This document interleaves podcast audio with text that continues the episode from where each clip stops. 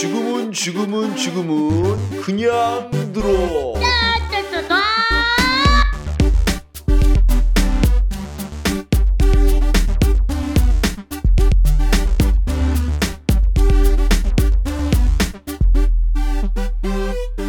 국내 최초 5등급을 위한 수능 국어 방송. 네, 이번 시간에는 문법 이제 체언을 들어가려고 하는데 음, 저번 시간까지 문법 기준을 이제 쭉 나눴죠. 자, 그런데 이제 문법에 대해서 조금 여러분께 이제 본격적으로 얘기를 들어가서 얘기를 좀 해야 될 것 같아서요.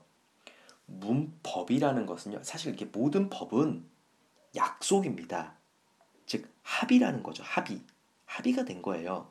그러니까 이게, 어, 왜라는 기준이 들어가다 보면, 이게 기준이 약간 다를 때마다 보는 점이 달라질 수 있어요.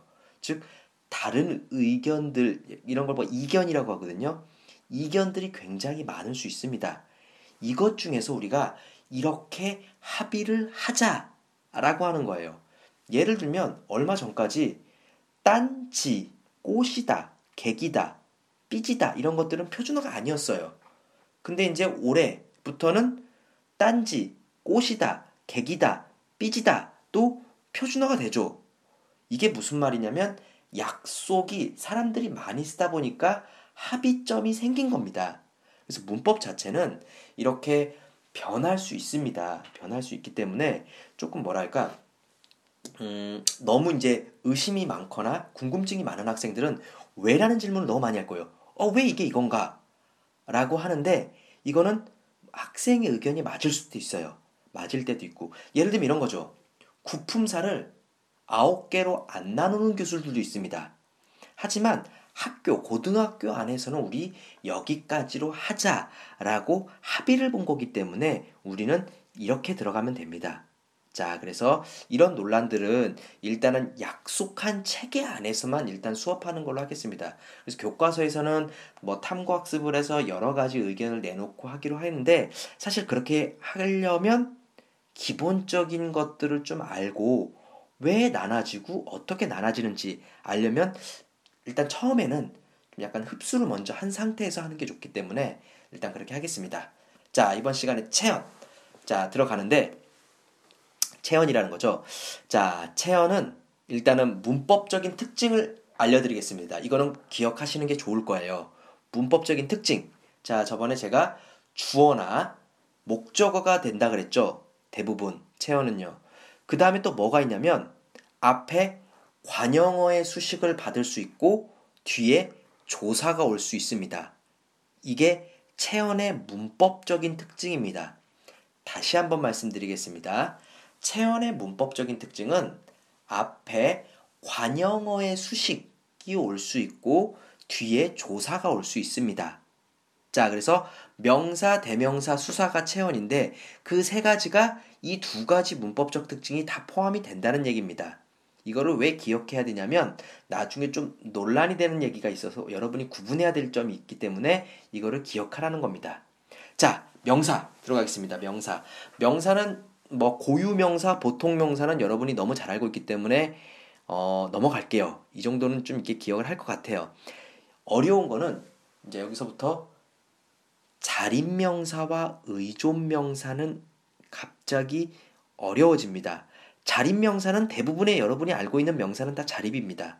뭐 학교, 철수 다 혼자 쓰죠. 의존명사. 자, 이건 약속입니다, 여러분. 왜 그러냐면 자, 명사는 사물의 이름이죠. 여러분. 근데 의존명사에는 뭐가 있냐? 먹는 것 할 때 것. 것이 의존명사입니다. 왜 이게 사물의 이름이죠? 먹는 것. 대명사로 하면 안 되나요? 라고 할 수도 있지만 일단은 이거는 학교 안의 문법에서는 약속을 한 겁니다. 자, 그래서 왜냐면 일단 체언의 특징 먹는 것 할 때 이 먹는은 관형사입니다.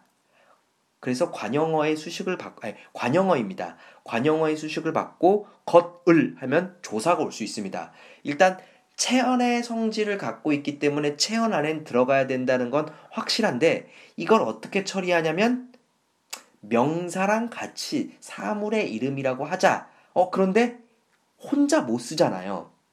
혼자 못 쓰. 관용어의 수식이 반드시 있어야 되기 때문에 의존 명사라고 하자라고 약속을 한 겁니다.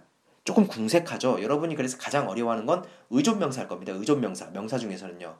의존 명사 먹을 것 할 때 것, 떠난 지 할 때 지, 뭐 이런 것들이 있는데 것과 지가 의존 명사입니다. 앞에 관용어의 수식을 받고 뒤에 조사가 올 수 있고 그냥 명사라고 하자. 그런데 혼자는 못 쓰잖아요. 것, 지, 관용어의 수식이 반드시 있어야 되기 때문에 의존 명사라고 하자라고 하는 겁니다. 그리고 어, 띄어쓰기는 단어끼리는 다 띄었습니다. 조사를 제외한 단어끼리는 다 띄었쓰기 때문에 먹는 띄고 것, 떠난 띄고 지 이런 식으로 기억하시면 됩니다. 단어끼리는 모두가 다 띄었습니다. 조사를 제외하고는요. 자, 그 다음에 명사, 의존명사 중에서 방금 얘기한 거니까 형식적 의존명사라 그러고 단위 의존명사가 있는데 예를 들면 이런 거죠, 여러분. 어, 100원, 1000원 할 때 이 원, 한 개, 두 개 할 때 이 개. 이거는 어, 단위를 나타내는 의존명사입니다. 의존명사. 방금 제가 의존명사 뭐라 그랬죠? 관용어의 수식이 반드시 필요하다 그랬죠.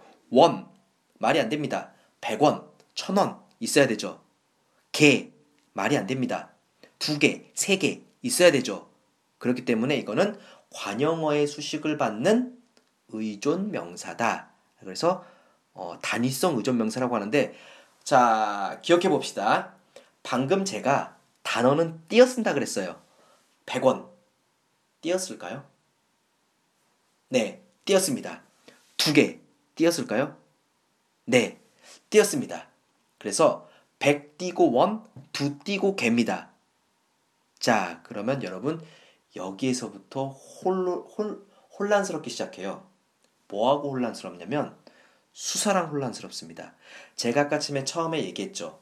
체언의 문법적 특징을 기억하라고요. 관용어의 수식을 받고 뒤에 조사가 오면 체언이라 그랬죠. 자, 백이 수산지 아니면 다른 말인지 일단 체언 안에 들어간다면 수사면 조사가 와야 되는데 백을 원, 두을 개 말이 안 되죠. 이거는 수사가 아닙니다. 수 관형사라고 합니다. 수관형사. 자, 그럼 수산지, 수관형사인지 너무 헷갈리죠? 그럴 때는 뭘 보면 뒤에 조사를 넣어보세요. 조사. 자, 예를, 예를 들어서 셋에 둘을 더하면 다섯이다. 셋에 조사 왔죠. 둘을 조사 왔죠. 그러면 얘네들은 수사입니다.